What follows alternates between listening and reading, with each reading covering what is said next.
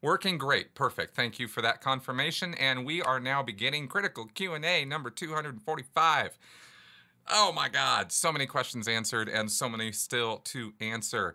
Um, guys, this is great. Scotland, damn, Seattle, Illinois. All right. I am here. You are here. Um, my wonderful members of the Sea Org out there, for those of you who get that joke. Um, all right. So let us um, let us begin. How about you guys start throwing some questions at me? I am ready to roll today. Today is, I am pumped. I'm excited. This has been a decent week. Gotten some good things going. You guys are going to be really excited by some of the content coming up, uh, by the way. And I'm not making crazy ass promises. Um, I've actually got things lining up to do. Um, a series on something that I've been asked a lot of questions about that is not related to Scientology, a whole different subject matter that is related very, very closely with destructive cult activity. And um, uh, so um, anyway, that's that's looking like a series that's forming up, and I've been doing, I've been getting the research going on this and talking to some people who I'm going to be interviewing, and it's going to be quite exciting. So I'm going to just totally leave that out there as a big tease because I'm a horrible, awful person. So, all right. Uh, yeah, what does the C stand for, I wonder? okay. Uh, yes, Alex, I will read your Facebook message later. I almost told you I was about to go live, and then I thought, well, you'll just see. Uh, Chris, what is happening with Tommy Davis? L. Ron Hubbard asks. You know, Tommy's moving on with his life. He has remarried. Um, after Tommy Davis used to be the international spokesman for Scientology, and he was making appearances in the early to late 2000s, and then he just disappeared. And um, I believe he disappeared because he said that he, he said something kind of crucial, which was that if it was shown that L. Ron Hubbard did not actually, you know, cure his own war wounds from World War II, then the whole basis of Dianetics would be a lie. And then, you know, and he said that out loud, like he kind of admitted that. And uh, that would be a big, huge no no because it is documented that L. Hubbard did not cure himself from his war wounds. So, uh, you know, big open mouth, stick foot in all the way to the knee. So he got ousted. He left the Sea Org. He divorced his wife. They, they both left. Uh, they got divorced. He got remarried, um, and that's really all I know about the guy. You know, he's he's been in and out of various things, but really, I don't consider Tommy Davis a very important person at this point because he's gone. He's out. and he's not coming back in, and he's not gonna. He's just an ex Scientologist, ex Sea Org member who is getting on with his life now, and that's that's all I can really say about the guy. Okay, let's go back up here. I'm gonna. You guys are gonna throw a lot of questions at me, and I'm probably gonna miss some along the way. So.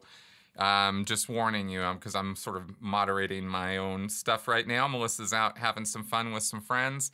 She may show back up while we're doing this. She may not. I don't know when she's going to get home, but we'll see.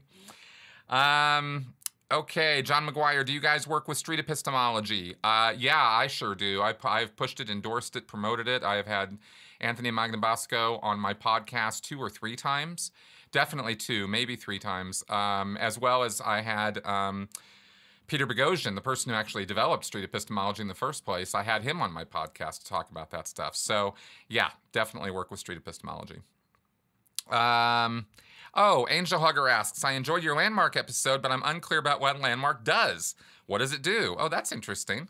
Um, okay, well, Landmark offers a three day forum or workshop and that's the entry level action to get into Landmark's leadership program and executive, you know, sort of coaching program and being a leader and being a better person and, and ethics and how to get along in life and all this. They have a whole series of classes and seminars and, and trainings that they will do. And it is basically Scientology light, is kind of how we sort of, uh, well, I think is pretty much the conclusion we came to in the podcast. Uh, it's non-religious, so they push it on businesses. By the way, Landmark. It's it's a big, huge thing in the business industry. They love pushing that crap, and it's all just a bunch of nonsense. Um, Amanda Ferrer, your honest opinion on the mentality of Hubbard. Um, well, there's a lot to say about that. I've done a podcast about um, the fact that we believe Hubbard suffered from temporal lobe epilepsy, which was a physical uh, condition that could have contributed to his megalomania and his religious fervor. Uh, in fact, very definitely would have if that's what he suffered from. He also had, um, he was a pathological liar, and he uh, certainly had narcissistic qualities and megalomaniac qualities in that he liked to lord over and dominate other people, and he actually talked about that in his private writings. So, um, so he's been a pretty bad way. You know, he suffered from a lot of crap, and he also had a lot of physical problems that uh, contributed to his, you know, vindictive nature, and, and he was just not a not a very nice guy. Okay. Uh, do I think L. Ron Hubbard? Marie Page asks, do I think L. Ron uh, Hubbard was mentally ill? Yes, I do. Yeah.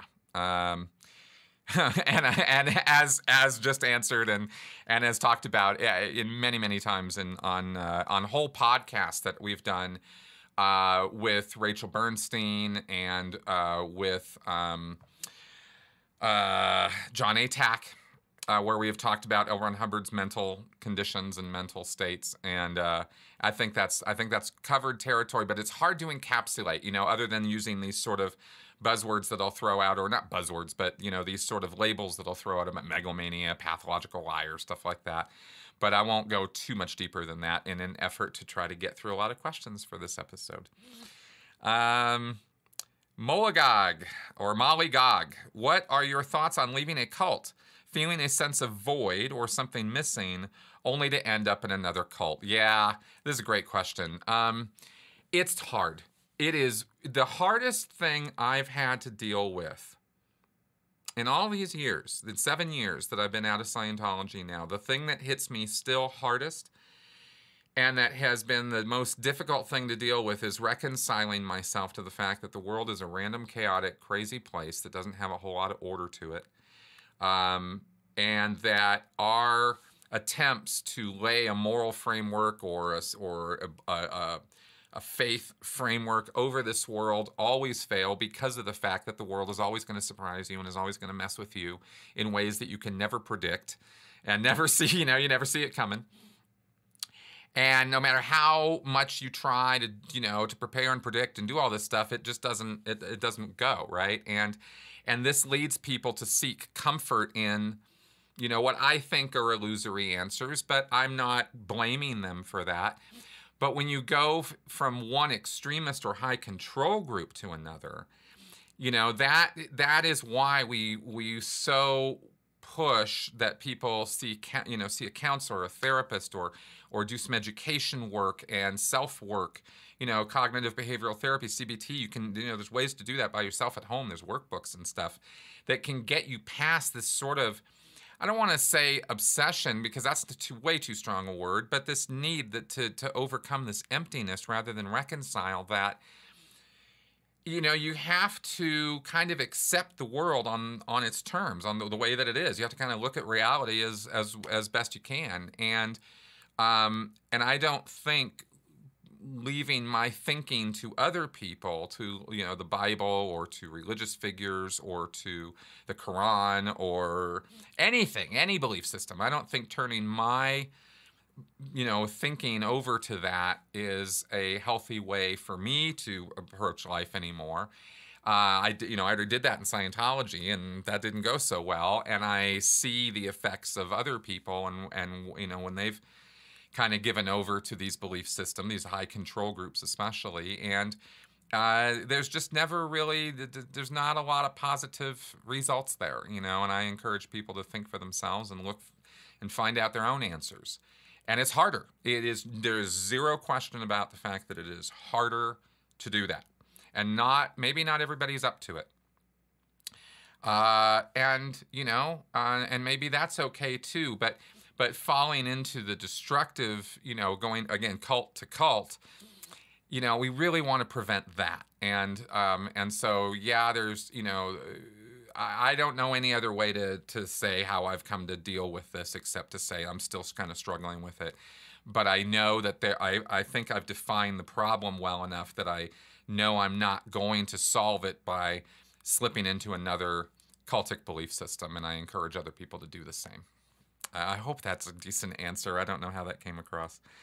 Melissa's great. Uh, so Tamara asks, and like I said, hopefully she'll be uh, be popping up in here before too long. All right, boy, I've missed a lot of questions since then. Here, let's just go back through. Okay, there we are. The comments thing kind of goes up and down, so I had to roll back up here. Uh, the Taito Guardian asks, "What would the church do if David Miscavige was summoned to a court of law? Uh, fight it, tooth and nail, like they have, tooth and claw. They will do everything possible, everything possible, to keep him out of a courtroom. And so far, they have succeeded swimmingly. Um, you know, even in the Rathbun case, which was the closest they'd ever gotten to getting David Miscavige into deposition, um, the court agreed that they would only have to that, that Miscavige would only have to submit a written deposition, and he would not have to actually physically appear in the courtroom. So that's the closest they've gotten, right? Scientology is like the the church lawyers are whatever other priorities they appear to be given. It is very clear that keeping David Miscavige out of a courtroom is at the top of that list. All right, in your opinion, is Scientology any more destructive than the early Catholic Church? Um, yes, I do. I, in my opinion, it is, and the reason is um, because we have Steve Hassan and other cult experts have said, and I agree that Scientology is the is one of the most destructive of the high control destructive authoritarian cults out there because of the sheer volume of control mechanisms that are baked into the materials and the, then the procedures. That you know, there's trance induction, phobia induction, um, you know, wordplay, loaded language. I mean, the the redefinition of terms that you know, which is which is like a propaganda technique. There are so many uh, things that are going on in Scientology that are designed to overcome your self determinism, your initiative, your ability to think. And um, and it's and it's so there's so many of them. The volume is so high that it, that you can't help but think that it's a calculated effort. Uh, and that I think is um, if you were to count up the number of things comparatively between what Catholicism does, you know, with the guilt tripping and phobia induction and some of the stuff they do, versus what Scientology does, you know, no, Scientology is gonna gonna come up uh, worse on that. Uh, will Tommy Davis ever come out? No, I don't think he will. His whole family's in. He has no reason to see the light. Um, that being said, anybody can come out at any time. You know, I, I just think Tommy Davis has a lot of reasons not to and at least not till his parents kick it. Um, but as far as is he going to continue doing Scientology services, you know, I, I don't know. He might not be active as a Scientologist at all. He just might be a Scientologist mouthpiece. So, you know. Uh, okay, what would Jesus. What? How would Jesus differ from Steve Jobs? I, I do not understand that question. Is Steve oh, is Steve Jobs a cult? Uh no, I don't think that Apple's actually running a cult of Steve Jobs. I don't think that's the case um, especially since Steve Jobs is dead now, and he and he was not a spiritual leader or a cult leader, business leader. No, I don't. I don't think it crosses that line. I think in some ways it comes close. You know, if we look at it on, on, as a spectrum rather than a yes/no of absolutes, right? If we look at it as a gray scale of, you know, high control destructive cult group versus non that, I think Apple you know ticks some boxes and and moves on that spectrum but i don't think it's a i don't think there's a cult of jobs at this point. Uh, okay. Why isn't the fbi going in there undercover? Oh god i've answered this question so many times guys. The fbi is not going in there because they don't have probable cause and enough evidence to according to their standards and the connections that Scientology has into law enforcement and our government go all the way to the highest levels. And, you know, lobbyists and money talks and bullshit walks and all that, I mean, it's, you know, they have influence. Scientology has built up a lot of influence over the decades that they've been around. They have been concentrating on doing that since the 1960s, and they're not ineffective at it. And so they are able to stop criminal investigations. They're able to stop things that they, you know, had you know, like they got raided in, in 1977 and the FBI came in and cleaned house, man, and people went to jail. And they went, we are never, ever, ever going to have this happen to us again.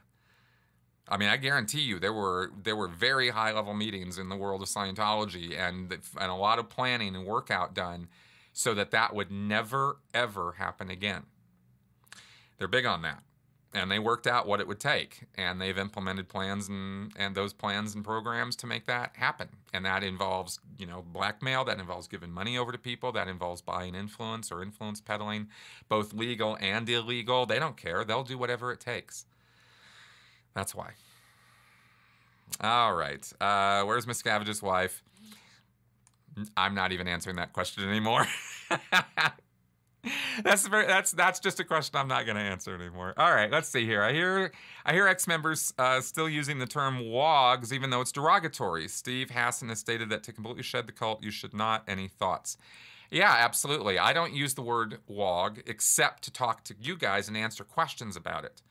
Um, I've not heard ex members using that term outside. Well, actually, no, I have heard a couple ex members use it, but I think they tend to not actually realize that it's a racial epithet or it's a, it's a racial slur. I don't, I don't think they actually know that. We don't really learn that in Scientology.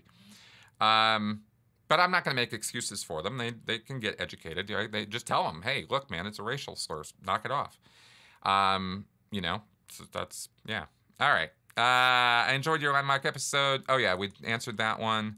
Um, no, I don't think Shelley Miscavige was murdered. I think she's alive and well and working for the church.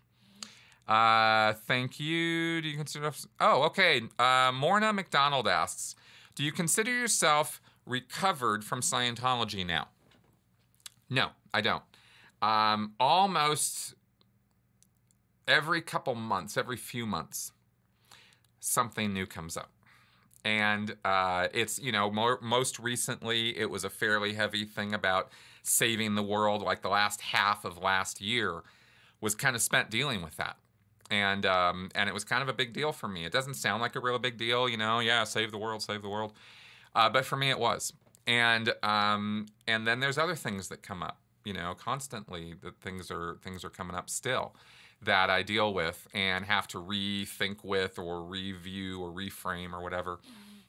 So, um, so no, I do think though that I have made some very, very positive forward strides. I don't think with Scientology words or terms or concepts anymore when I'm thinking about problems or figuring out how to how to resolve issues. I don't. Um, I don't give any Scientology any credence anymore of any kind. I just like you just you know just dump the whole subject in the trash bin. There's nothing really worth saving or salvaging there. Um, there's better other there's other better ways to accomplish any goal or purpose that Scientology is trying to accomplish. So um, so I think in those terms, in those ways, I'm pretty recovered from the experience, and I also don't have anymore. Um, the same level of anger towards the subject and towards individuals in the in the subject. There are only a couple people that I that I would not, you know, if they came out right now, you know, that I wouldn't be that I might have a problem with or I might not be so happy or or ready to forgive and forget. But that's really only a couple, really, literally only like two or three people.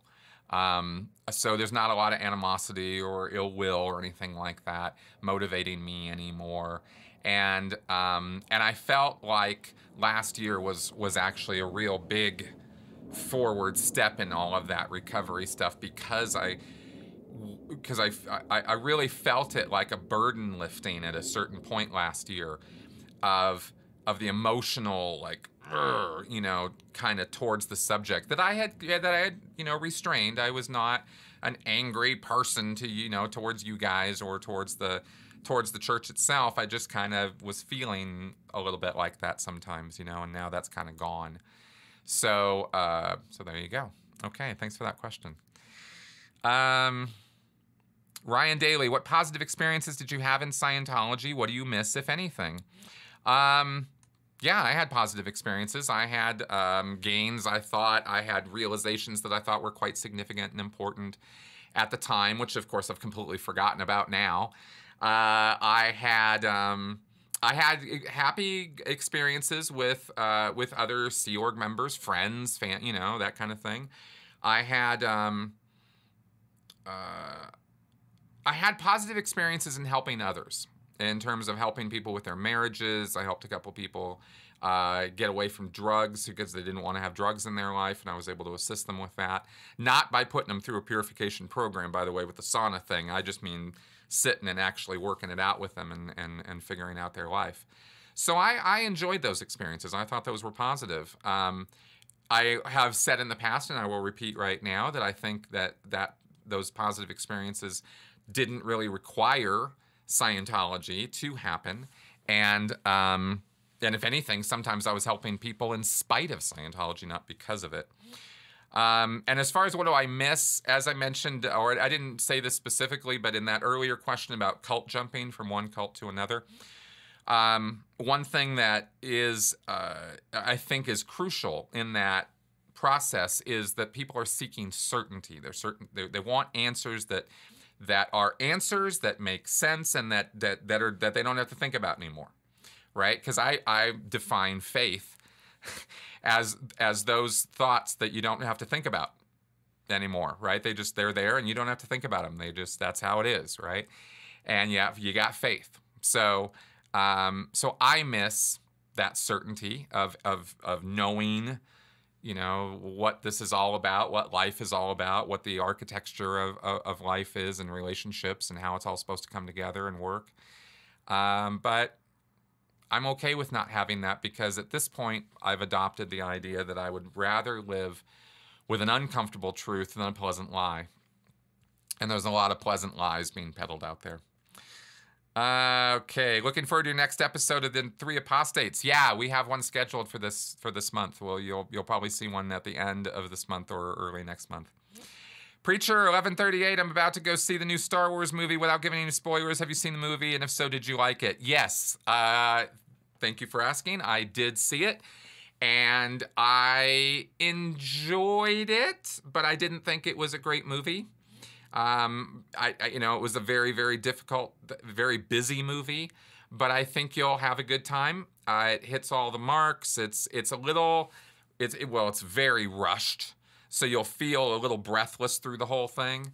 Um, and there were choices made that I wouldn't have made, but I get why they why the product was what it was. So you know, have a good time and let me know what you, uh, you know, e- email me what you thought. I'm I'm curious what you're to think about that.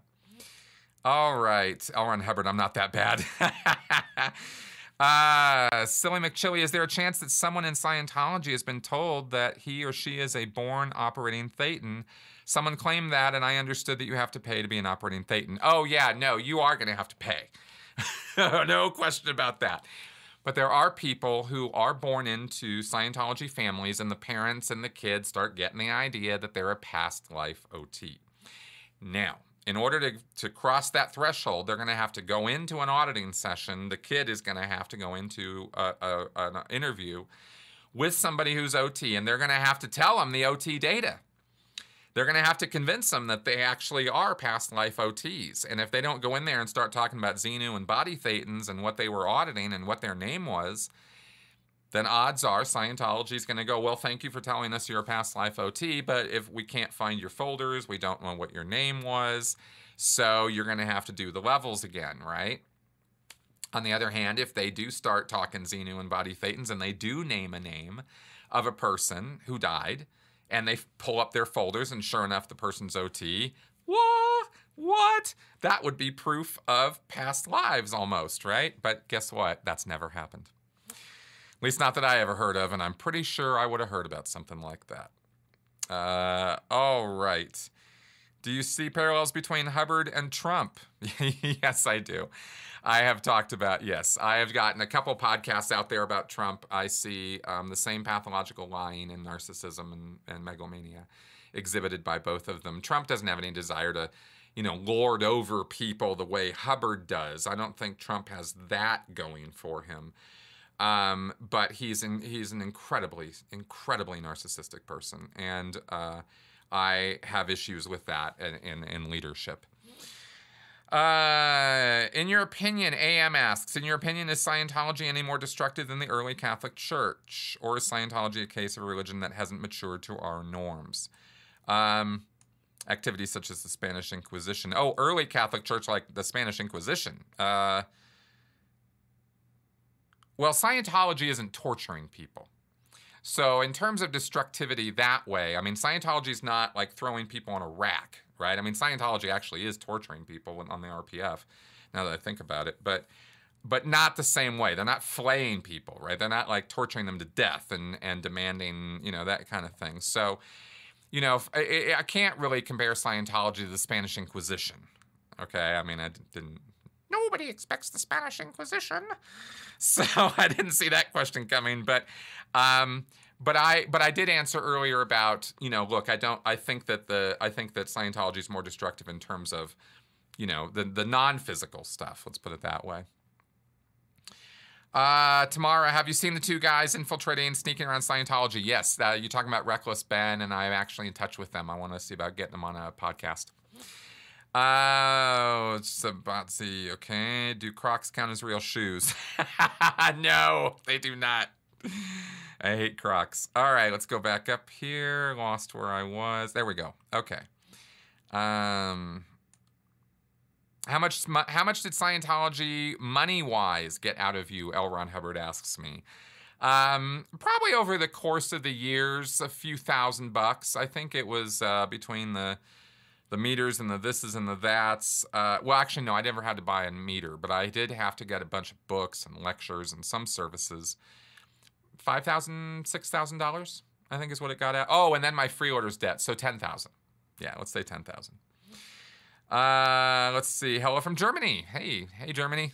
All right. Um, are you working on writing any fiction?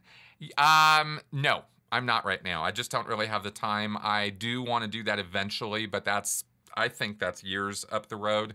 But and I do have some some stories in me that I want to tell um, that are fiction stories. So that you so that'll come, but that's that's that's in the future. Uh, yeah, seen the seen the thing with the two guys with the spy glasses. I can't. I'm gonna talk to them. I'm actually in touch with them, and I can't. I can't wait to get a whole the whole rundown on on what that's all about. I, I'm hoping they'll come on my podcast and we can do an actual video chat and really really get into all the details of how they did what they did. Um, oh, okay. Vanessa, is the FBI if, is the FBI infiltrating the Church of Scientology? If not, how can we get them to do so? Okay, well, there is no way I could know whether the FBI is infiltrating Scientology. They very well could be, and there could be an entire operation going on right now that I don't know anything about. I don't think there is, but that could be happening. Um, how can we find? How can we get them to do so? At this point, I don't know what else can be done. Um, public pressure, I suppose. I, I'm not sure. You know, they they have been given everything we know. You know, eh, eh, so I don't know. Okay. Um, oh, that's reality says. Shouldn't atheists do more to force people to accept a materialistic, mechanistic view of the existence? Uh, no, no, they shouldn't. And the reason is because you can't force people to accept anything. It doesn't work that way if you want to change hearts and minds, you're not going to do it through force and and and violence and that sort of thing. You got to change hearts and minds, and that in that means that you have to appeal to people's um, with compassion and tolerance and understanding. That's the only way to do it. There isn't another way. So, no, I don't think that uh, atheists should be forcing anything on anybody. Uh, that routinely and uh, universally backfires every time. So I've never seen anybody shouted into unbelief. Uh, does anyone know what LRH's childhood was like, and could that have contributed to his mental state of mind? L. Ron Hubbard had a fairly uh, benign upbringing in the Midwest. Uh, was born in 1911 in um, uh, what Nebraska, I think Montana, somewhere in that area. Uh, I think Helena, Montana, I think is where he, uh, where he was born. Anyway, he uh, didn't really have, eh, other than traveling a lot, moving around a lot because his dad was in the Navy and they, and he so he had quite a bit of travel. He didn't really have any kind of an abusive, horrible childhood, uh, according to all the research that's been done. So I don't think that is what contributed to his mental state. Um, in any sort of abnormal way, I should say. Do you feel D. Nelly asks Do you feel that it is an educator's job to inform their students about specific controlling, physically and mentally abusive organization or focus on building critical thinking? Um, I think it's a bit of both, actually. I don't think you can do one over the other.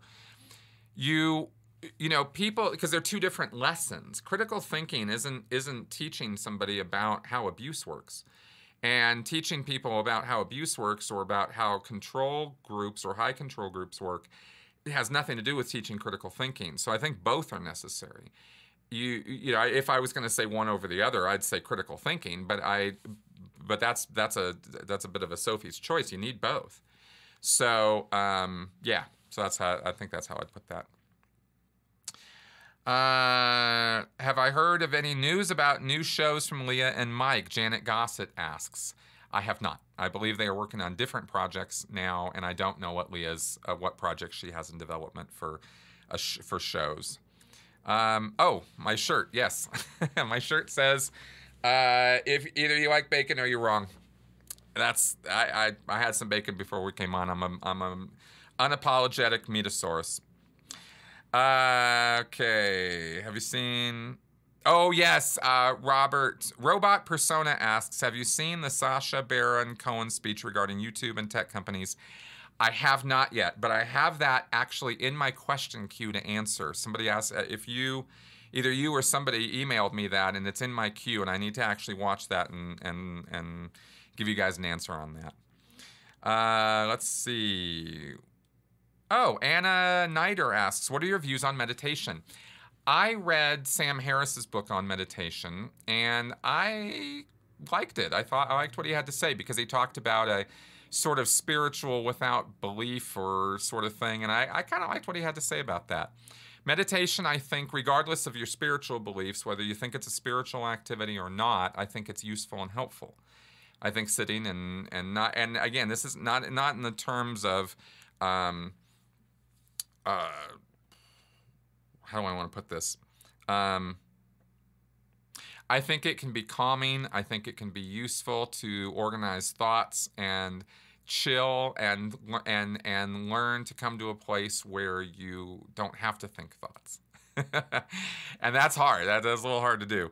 But um, but I think it can be useful in um, in recovery or in um, just learning how to be more mindful and, and present in the moment, you know, which I think is a, is a useful skill. Okay, uh, New Hampshire. Hey, New Hampshire. See where I'm at in this in these comments here. Um, oh, okay. Tamara asks, I know you stated before, but how old were you when your parents joined Scientology? Four years old. I was four. Is there anything concrete being done to prevent further purchase of properties in Clearwater? Gabrielle Celeste asks. No, there isn't. Uh, the reporting that's coming out of uh, Tampa Bay Times from Tracey McManus up to a couple days ago indicates that the city planners who have met with David Miscavige personally are playing footsies with him, are being very, um, you know, uh, softball with him, I guess. And, and I don't really understand it, but that's what's happening there. So yeah, they Scientology could be purchasing up more properties right now for all we know, and there's nothing really being done to stop them. Okay, Tito Guardian asks, do you think the church sees your YouTube channel as a threat? If so, why haven't they attempted to nuke your channel? Is it because they can't or have other things to deal with? I, for whatever reason, I do not think that they they have me classified as as a high level threat, and honestly, I'm okay with that at this point. I, in fact, I was always okay with that. I didn't get into this to be fair game by Scientology. So if they want to choose to ignore my channel and my work, I'm okay with that. I know that I am doing good work and I know I'm helping people out of Scientology because former members of Scientology have literally told me that. Uh, as well as people from other destructive cults. I've helped people out of JWs, I've helped people out of Mormonism, I've helped people out of Christian cults, I've helped people out of business cults. So I know I'm doing good work and that's effective work. If the Church of Scientology chooses to ignore me, great, you know, and they haven't ignored me because I've got the hate website and I get trolled and I get the stuff that they do to me. And they did try to, they did offer to buy my channel to shut me down. So, you know, it's not that they are totally ignoring me, but uh, it's a bit difficult to get somebody's YouTube channel taken down. And I don't have content that is hate speech, and I don't have content that's horrible, awful content. I have very factual content. And so, you know, so that's what you get. Okay, backed in. I like that. It says so much. Okay, it seems like David Miscavige can commit any crime, any kind of crime, and the law doesn't touch him. Yeah. Okay, did you find it hard to stop thinking? Okay, Thuggy asks, did you find it hard to stop thinking and stop using Scientology terms when you left? Yes, I did for a very long time. It took me years to get rid of the PTS idea. Every time I got sick or every time I saw somebody else getting sick, first thing, man, PTS. You're PTS. That's automatic. And the emotional suppression that took a long time to get rid of. That's uh, even to this day, stuff still comes up on that, but a lot less than it did at the beginning. Uh, honestly, uh, Amanda Ferreira. Anybody ever look into honestly Miscavige's abuse of authority and missing wife? Yeah, we, we've looked honestly at that many times in detail. Lots of people have, including this channel. Uh, hail Xenu. Woot. Xenu for president. Uh, what about investigative journalists? Why haven't any infiltrated the church? Some have. Google it. This is something, I mean, Paulette Cooper, well, Paulette Cooper didn't infiltrate the church. Um, people have infiltrated the church many times. I remember back in 1995 when I first came on as the assistant technical aide for the Western United States. Uh, when we were doing, when I was doing management of Scientology, uh, there was a flap because an investigative reporter had walked into the Kansas City Church of Scientology with glasses with a big camera on, and this was in the 90s that this happened, and recorded an entire Dianetic set getting sold and delivered an entire Dianetic session, and then went back to I think it was the newspaper local TV station and you know dished on the whole thing. Right? This happens. This has happened many times in history that people have done this. It just doesn't get play or it got it, it goes and then that's it. You know, most of the time people get pretty patty cake and they only go in and the, the investigative journalists will go in and do a personality test and that's it. And that's usually a creepy enough experience for them. But um, Ross and Carrie infiltrated Scientology all the way to you know the the sauna program and the Dianetics program and stuff. These two guys, Reckless Ben, just infiltrated. Other people, you can find video on YouTube of other people who have infiltrated Scientology. So it's uh, yeah, this is that it's been it's been done. All right, let's see here. Inroads into Russia. CPO fast forward. I understand Scientology has made inroads in Russia. Scientology has organizations in Russia, but Scientology's big problem right now is that they are trying to ban Scientology, and they've actually thrown Scientologists in jail over there. So, you know, inroads, I, I, they seem to be getting outroads at this point. And uh, by the way, I've done a whole video conversation with uh, Lloyd Evans about the fact that we both disagree with JWs and Scientology being banned in Russia. That's not the way to go. Banning things only creates martyrs and is always counterproductive. Uh, okay. Preacher, 1138. I used to work for the government of a Midwestern state and it was a cult. Do you believe that a government agency can become a cult? I believe that any group of human beings can become a cult, uh, depending on the leadership. It's it, it, remember a cult is a destructive cult, a destructive cult characteristics and relationship uh, well, they are a relationship. There's a leader and there's a follower. Followers. It can be two. It can be two million. But the relationship and the mechanisms that are used are the same. And so anyone can come into a group and start running it as this high control group and start pressuring the people and start demanding loyalty and start pushing for you know, you give me the power and I will, you know, and I will give you glory and wonderfulness and all of that. However, that translates in a business environment, that would be money and influence versus, say, a religious environment where you're going to have spirituality and, you know, and happiness and joy and that sort of thing. So the, the the the goals can be different, and the wording can be different, and the environment can be different, and it can still be a cult situation. Any group. Okay. Um, uh, CPO fast forward, are there any countries it has failed to penetrate? Yes, China. China will not allow Scientology into its borders and bans its existence and has for a very long time. And Scientology's never really effectively gotten into China in any real way. Uh, North Korea also, by the way. I don't think there's any Scientology in North Korea. Uh, that's reality. Shouldn't we, as atheists, use Scientology fair game tactics against religious spiritual leaders and groups, especially on platforms like YouTube's? What? No, of course not. Come on, man. No. No Scientology techniques should ever be used uh, against anybody. What are you? These, these are setup questions, aren't they? Somebody's messing with me here. Come on. This is silly. Ah, Happy New Year. Okay, let's see here. Oh, God. Karen F. Thoughts on the JW Montana Supreme Court reversal?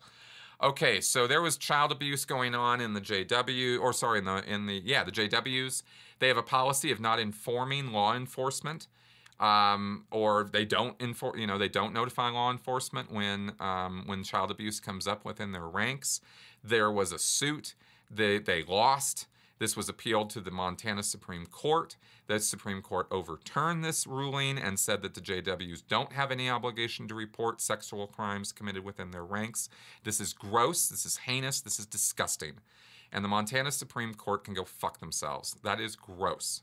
It is a travesty of justice and it opens the door for more pedophiles to have their way with children in a religious environment that condones and covers it up. And I am, I am, this is something I am profanely upset about. Uh, Montana is a place you do not want to bring your kids because they support religious freedom versus protecting children from sexual predators. And to my way of thinking, there is no question about religious freedom versus sexual predation of children. There, there is no question as to which of these is more important. Uh, okay, let's see here. Uh, staff at Scientology, Nation of Islam thing. Hmm. hmm. I don't know anything about that. Okay, answered that question. Uh, the Spanish Inquisition. Oh, I think I got pushed back up or something. Okay. Going all the way down to the bottom, going back up here. Oh, got some super chats. Hey guys, thank you for those. Let me go back up and see if I can uh, find out back where I was. Uh, it was different. Okay, keep Shelton working. KSW. That's a good one. I, maybe I should do that shirt. Should I do that shirt? KSW, keeping Shelton working. okay. Um, let's see if I can get back to these questions. Uh, Jay asks me, do you see any similarities between LRH and Justin Trudeau? Uh, no. I don't, but I can't really speak intelligently about Justin Trudeau. I only have an American's meme understanding of Justin Trudeau. I don't really know anything about the guy other than what I see in memes. Um, okay, Jay, that's da da da. Uh, uh, okay, we'll show uh, his thing there. Um, let's see, going back down the line. Okay. Oh, there we go. Okay, good. Reckless Ben and Michael, yes. Okay, good. Dave.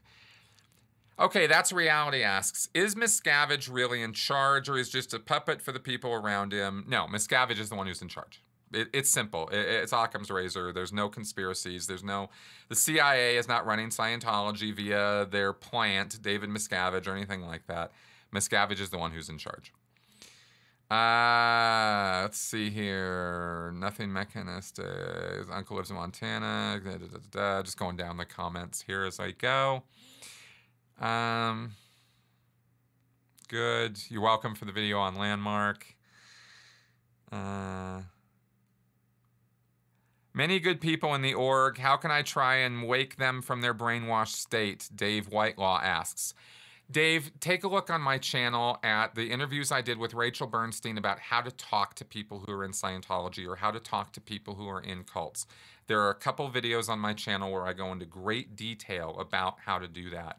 It's it basically involves having compassion, tolerance, and understanding of them and who they are, and accepting them as who they are first, and then engaging in conversation and di- and dialogue designed to Ask them questions that might plant seeds of doubt, that might get them thinking, but mostly it's about listening.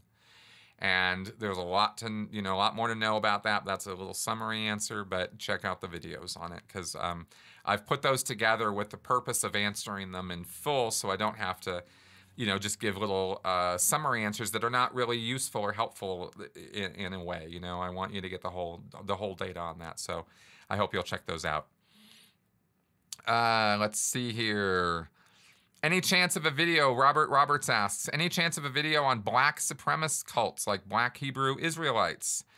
I'd love to hear from an ex member. They're violent, exploitative.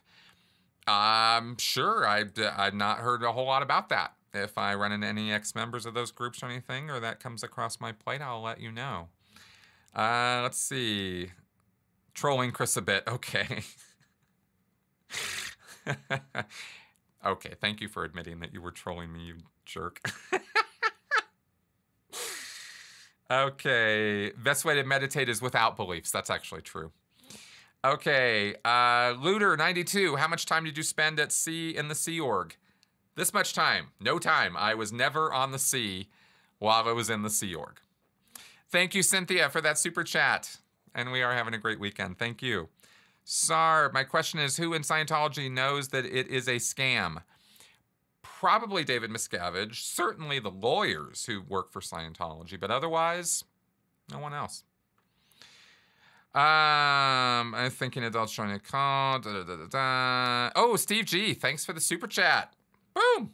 Love your work. Discovered it around Thanksgiving. Excellent. I will keep up the good fight. Okay, going down the line here. Um, Let's see. Video from 95 be found. Which video? All right. Um, did you hear about the last member who's been in since, since started? No. Um, let's see. Going back up here. Dating a man, and a couple weeks revealed he is practicing Jehovah's Witness. Oh, you're dating somebody who's a Jehovah's Witness. I'm wondering if I should run away quicker. I should try to talk him about it, and who I might could talk to him about it. Yeah, no, of course you should talk to him about it. If you're interested in the guy and he's a cool guy, then then talk to him about it. Say, hey, what's up with this? I've heard this. I've heard that. You know, have a have an honest conversation. Now's the time to do it.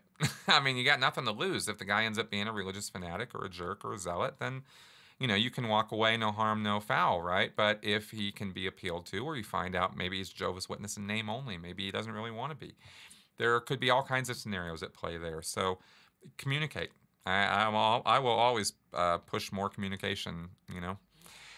Uh, will you and Melissa name your firstborn Xenu? Um, no, Melissa and I are not going to be having children, so we will not be naming our firstborn Xenu. Uh, there are no there are no kids in the works for us uh, at this at this time. Okay. Um, in, oh, okay. Olen, Olenka asks, in which episode of Scientology in the Aftermath did you appear? I appeared twice in Scientology in the Aftermath. I was in the fifth episode, which was an AMA. It was an Ask Me Anything special bonus episode. So it might not appear in all the catalogs of the first season, but that was the one I was in there. And then I was in the season three last season finale show at the very end of the show, I stood up and got to ask some questions or talk about some stuff. So uh, that's where I was there. Okay. Oh, Mamita75. Any topics you wish had been covered or addressed on Leah's show now that it's over?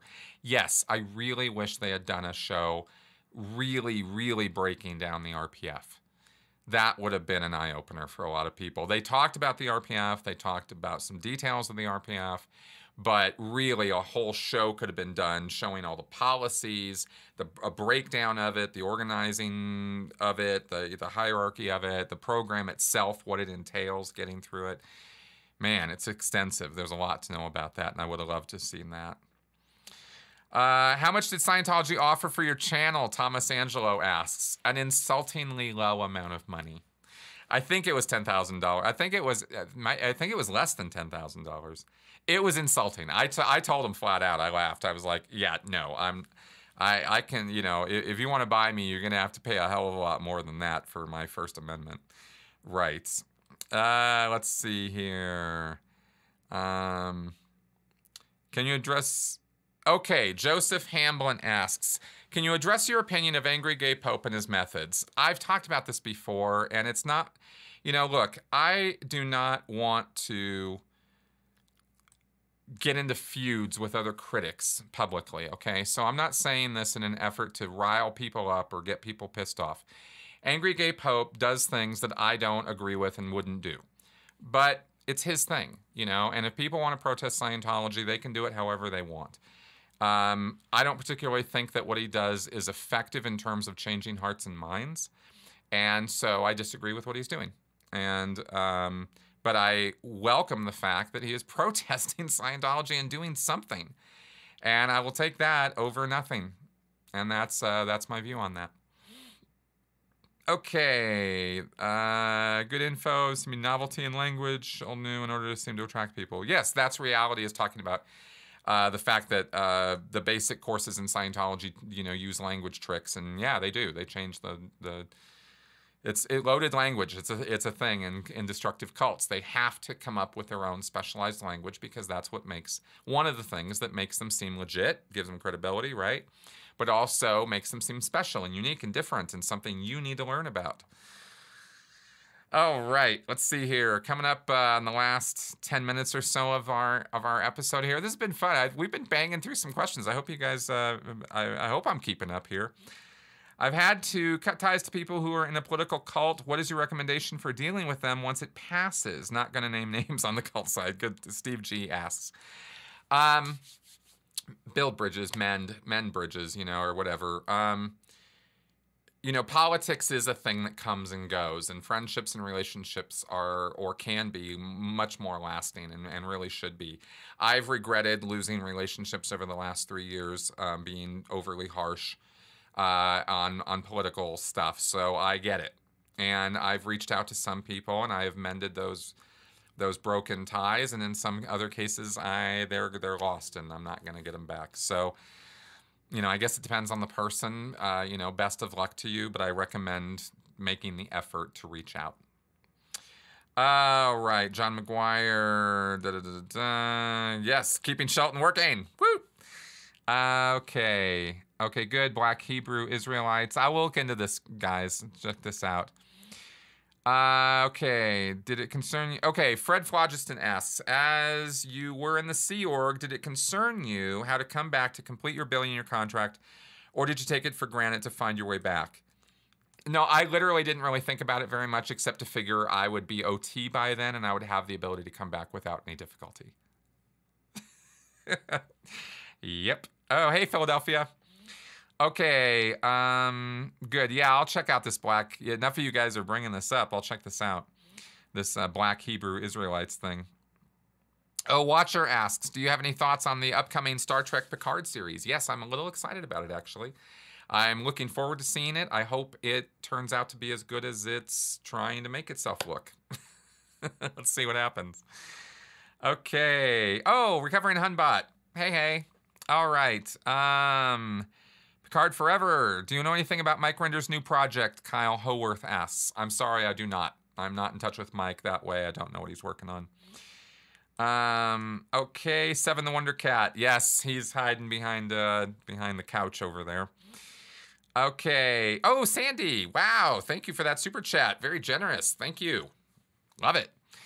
All right, we have a cult here in New Zealand called uh, Gloriavale. Their leader died in 2018. There are a lot of families leaving now. Wonder if it's the same will happen when the new leader David dies.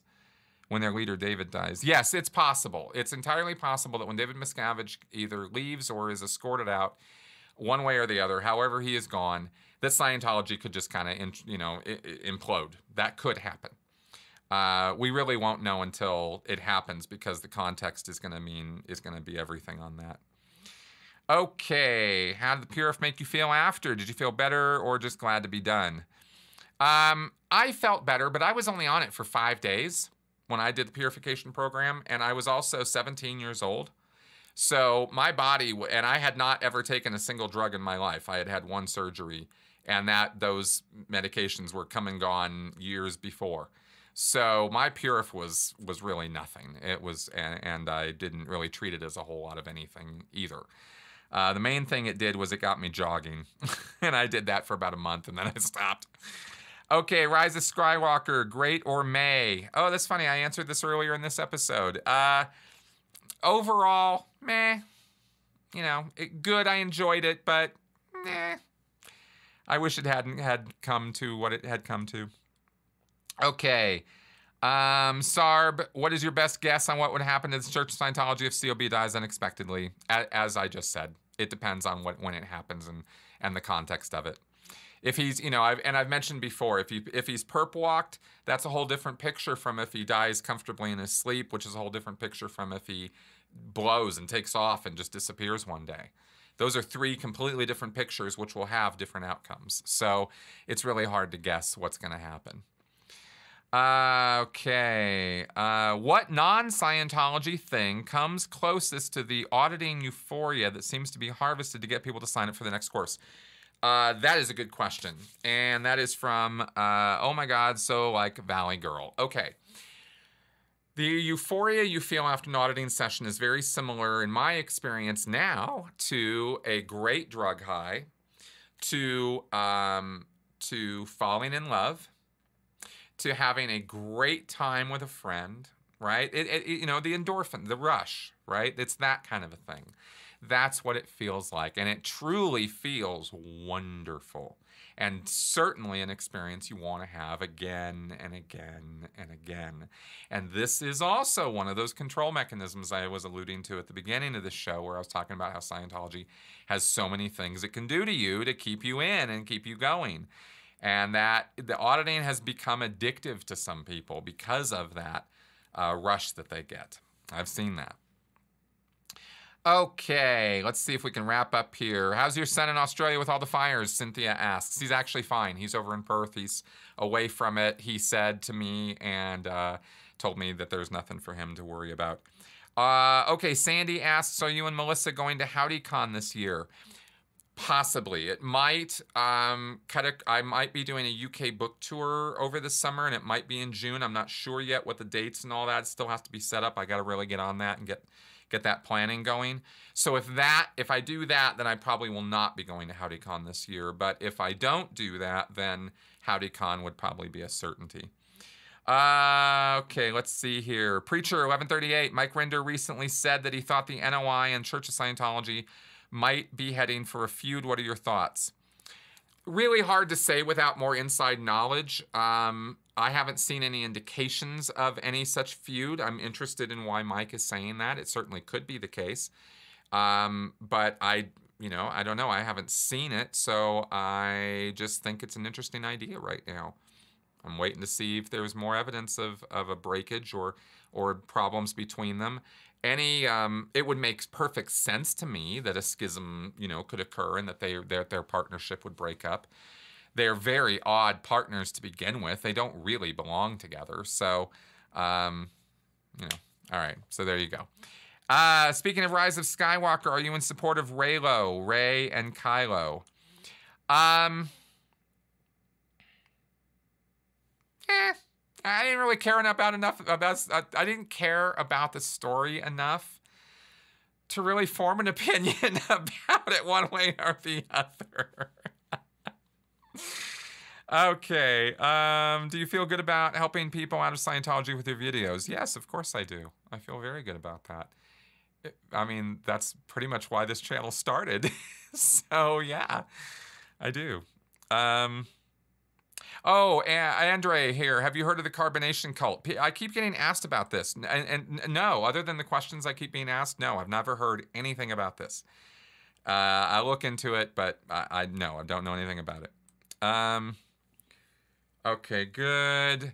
Yeah, I have seen all series couple times. Could not find you. Haven't seen an extra. Your channel helped me quit working at Toxic Place. Okay, Alenka.